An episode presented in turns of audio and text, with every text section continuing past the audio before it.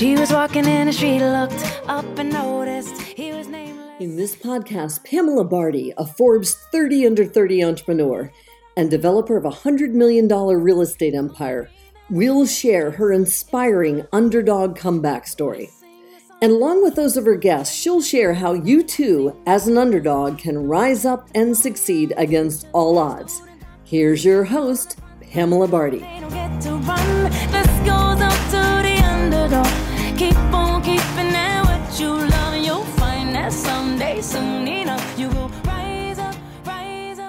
Welcome everyone to another episode of Underdog. Today we have a super awesome guest, DJ Cito. From selling sticks of bubblegum in his school lockers to now becoming an executive in 6 startup businesses, Cito is a true example of an underdog. He started his entrepreneurship by DJing private events, rocking over 1,000+ parties. Learning to manage his own DJ business, Cito soon started to open 6 other businesses: Premier Latin DJs, Valentina's Entertainment, Fantasy Dance Floors, Everlasting Photo Booths, Mixed USA, and Fly Kids Academy. My passion is driven by my dreams, and my dreams are driven by my passion, as he likes to say. And by far, he is truly a big dreamer, always seeking to achieve the impossible and acquiring great rewards in the process. Today, we welcome DJ Cito. Today, I have a very special guest today, DJ Cito, which I've known forever. I want to welcome him here today. Thank you, Cito, so much for taking the time to come today. Thank you for having me. It was a pleasure. Absolutely. It's been a long time, since 2008, 2009, when we used to hang out in the club, but we were like the people that was kind of detached from everyone else and really talking about the bigger picture. And exactly. I always remembered that about you, and so watching you come up throughout the years has been incredible, and watching everything that you talked about since that day, here we are, like 10, 11 years later and doing it, and you're doing it exactly what you said you were going to do 10, 11 years ago, which is incredible. So I'd love for you to make an introduction about yourself and sort of everything that you're working on now, and we'll get to it. Cool. Thank you for the introduction, Pam. Like she mentioned, my name is DJ Cito. We do a little bit of it's definitely a long journey that we've definitely gone through. Back when you first met me, I was just doing the DJing thing. Yep. And back in 2008, that's when I first started, and it was just like, it took off from there, Right. So my name is DJ Cito. I'm currently owner of Premier Latin DJs, actually a couple of companies. So talk about them. I love it. Let's talk about it. It's Premier Latin DJs, Valentina's Entertainment, which was kind of like an Hora Loca thing that we do for weddings and festivals and Sweet 16s. We also have this thing called Salem Summer Jam, which is kind of like a youth festival that we kind of give back to the community of Salem. Something for the kids to do, We also run YNF parties, kind of like this whole under 21. So back when we used to do the parties under 21 back in the day, we're actually starting it now for the new generation. Funny. It's crazy. No way. Like, what are the different venues that they're using now for nightlife? So right 21? Now, not that many, to be honest. That's what I was going to say. We had a selection. Exactly. The thing is that, like, it's all who you know? So since I'm connected with so many people, it just, why not just make it happen, So Absolutely. That's how me and my partners, we just put things together and just, that's bada bing, bada boom. So now, where are, the different venues for the under 21 nightlife kind of starting to happen? So right now, there's, like I said, not a lot. Not as many. But we're actually running it at Sonya's nightclub, with the Middle East. Oh, over really? Over in Cambridge. Oh, so that's actually where we started in that. Gosh, wow. So Sonya's over there. Yeah, I've been there a couple times. It's a nice space, and it's very centrally located. Definitely. Wow, so now, Castillo, is that still around? To be honest, I don't even know. I know somebody bought it, and something happened, and I don't even know the story behind that. But I remember so many venues, and I'm like, now used to be popping, definitely. It really did, and Taboo is now the Uber, I know, that's crazy. I'm like, what is this generation gonna experience? I know. That's super cool that you're sort of invested in that, because that's kind of where it all kind of started for you. Yeah, right? Exactly. Way back. So speaking about that, I'd love to hear your journey. What sparked everything for you in the music world from day one? I guess you could start from wherever you like, but where everything kind of sparked was I kind of have to say, like, the way that I kind of grew up, you know? Mm. I didn't obviously come up from, like, a rich family, you know? We came from El Campo, you know, from Dominican Republic, which is Campo is kind of like, it's, you know, it's a very poor, you know, place in the Dominican Republic. So that's where we all came from, my family and stuff. So I kind of came from like the struggle of like, man, I want to buy something. I want to do this. I want to do that. Mm-hmm. But obviously I couldn't, you know, get it because I didn't have any money at all. So how I first kind of started coming up, it was back in high school, right? In high school, it was super funny because I would ask my dad, my mom wouldn't have no money at all to give me, but I would ask my dad, hey, can I get like 20 bucks, 10 bucks? Yeah, right, muchacho el diablo. Yeah. Let me just wait till my dad takes a shower. So then, you know, he kind of puts his pants right there on the side and let me just take 20 bucks from him, right? So I'll take the 20 bucks. I'll go down to CVS and I'll buy myself it. They used to have the sales, like you buy 3 packs of gum for $5. Right? And then each pack contained, I think it was like 3 packages or 5 packages of the 5 gums. You know, like the winter fashion. Yeah. So then I used to buy that, and in high school, I was actually selling it for 25 cents each. Like, every stick of gum for 25 cents each, you know? Because everybody's bad, like, everybody has bad breath, you know? And especially in high school, you're there for 8 hours. You know, freshen up with Cito, you know? Yeah, you know? So was that kind of like your marketing campaign? That was like my marketing in high school, yeah. So I gotta say that's like where it all kind of started. And then from there, So like, can you just give me a walkthrough? Like, like, so you would go up to like, how did you let people know that you were the one selling the gum? So it was kind of just like word of mouth. I really didn't let that many people know like that because I was a little bit shy. But if you knew that after class, you could meet with Cito in the locker and he'll freshen you up, you know? So you just tell him, I'm gonna freshen you up. Just come see me at my locker. Oh, just bring the sense with you. That's it. That is hilarious. I love it. So you're just an entrepreneur by blood. You're like, I'm gonna take this money, invest it in this gum, and just make that much more. Exactly. And I'll tell you another thing, another crazy story when I was a kid. One of my first jobs was actually CVS, right? And I always used to think, like, if I'm kind of like wasting, or if time is passing by, I need to somehow kind of like make money while time passes by. So say, for example, like. As you were working. As I was working, exactly, yeah. And even in school, too, like, I was always thinking about like the bigger picture. So I used to work this job, CVS, and I'll be there for like, you know, 3, 4, 5 hours. And I used to think, like, man, I'm so limited because I'm here. I can't really do much because I'm limited. I can only work and get paid for the hours that I'm working. And I was like, you know what? I don't know. Maybe I could do this. I don't know if it's cool to do it, but I just did it anyways. But like somebody would come up to me, well, obviously the customers, and be like, oh, I want to buy this bag of chips. It was 99 cents. And they'll give me $1. And I was like, oh, do you want your penny back? And I'll tell them that, right? And they'll be like, oh, no, keep the change. And I was like, hey, don't mind if I do. So, I don't know if that's okay to talk in camera, but whatever. But it's a story. But you know what I mean? Then at the end of the day, I used to rack up on like all the little pennies that I would like save or that the customer would give back. And it came up to like 50 cents, 40 cents. But hey, I'm only 16 years old, you know? I gotta hustle somewhere, you know? So that's how a little kind of like little thing that I did too, you know? But it all started from high school, you know? Definitely all started from high school. So you know? Like, were you just always into music? Like growing up, like your family, just music was a big part. Yes. Back in the day, you remember how people used to listen to like the Walkmans from Sony? Yep. So I would, so long. Yeah, I used to be a big, oh man, crazy.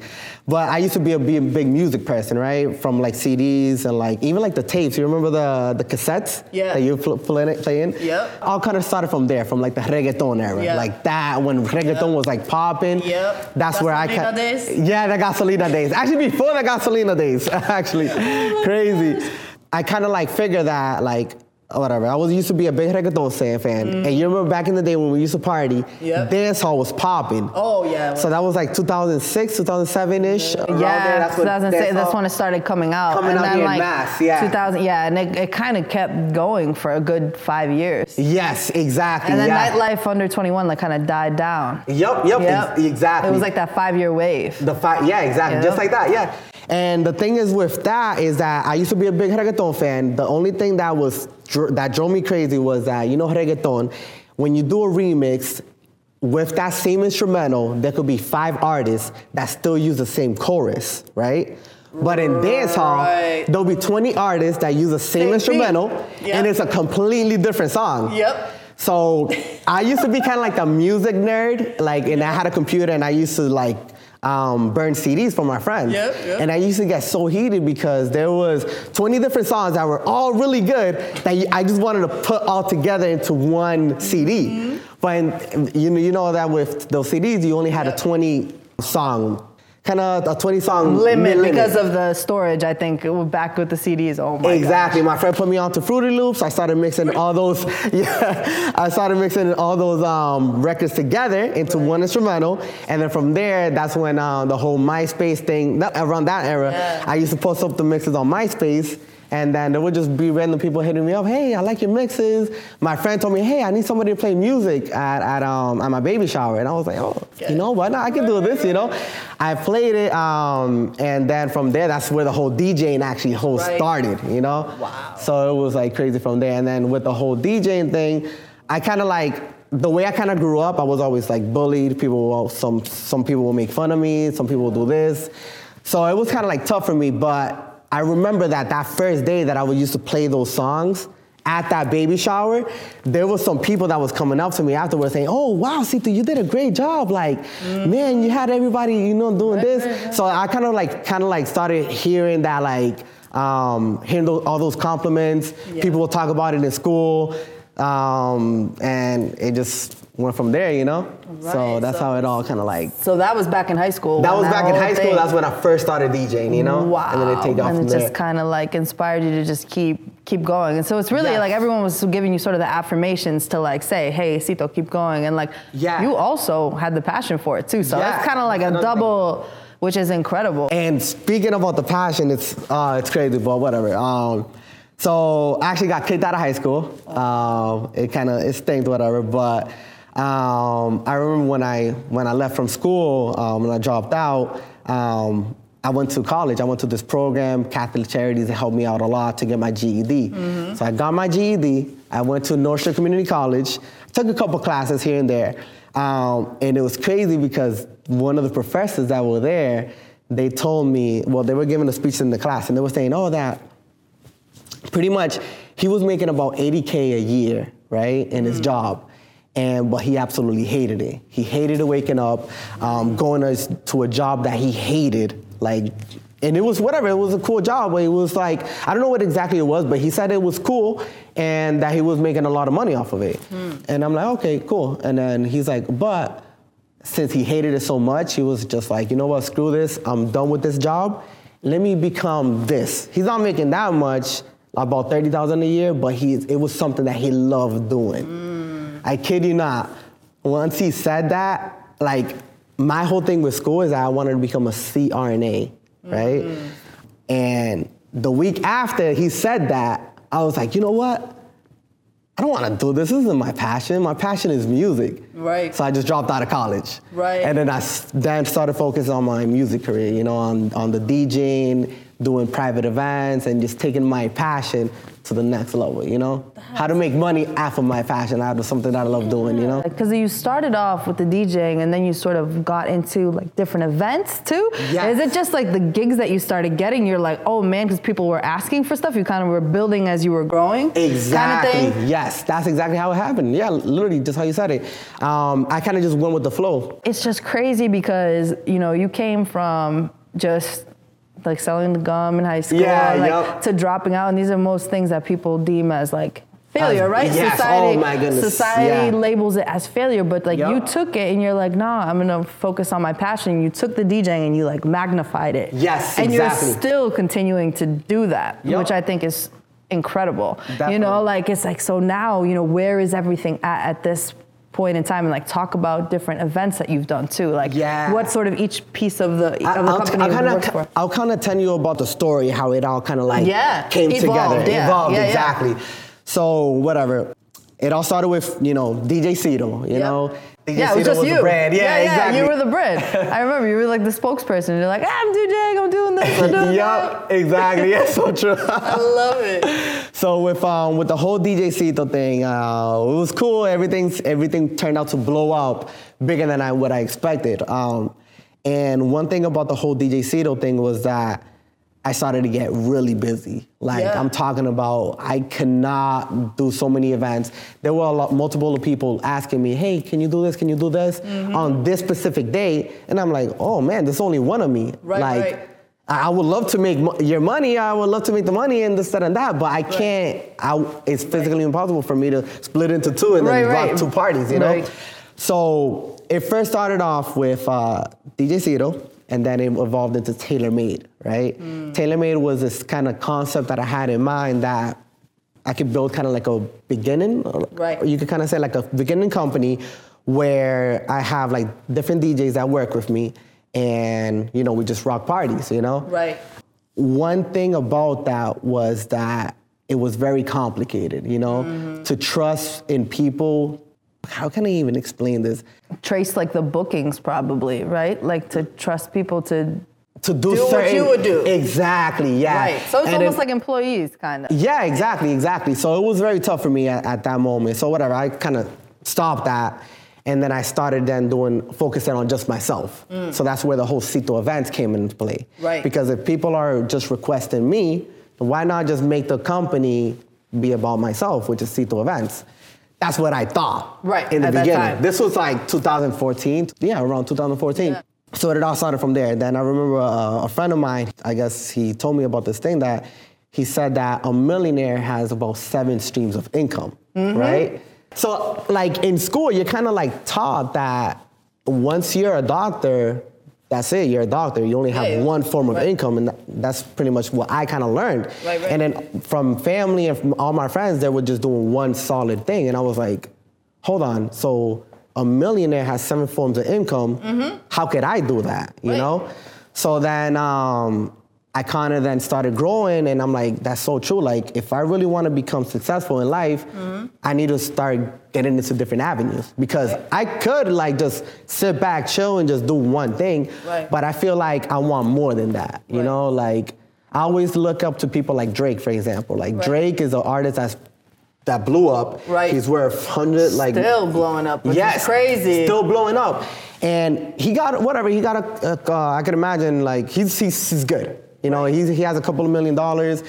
But one thing that I've noticed about him is that he's not laid back. He keeps the grind alive, you know? He keeps the grind going. And till this day, he's still coming out with hits, you know? But a lot of people don't do that. A lot of people just kind of stay complacent and like, that's it. Exactly. They get one job. They have one source of income. They do one thing, and then that's it. That's the limit. But I kind of like, I'm the type of person that I want to do more. I want to, you know, kind of like do what my father always wanted to do in life, and that's obviously live the American dream and stuff.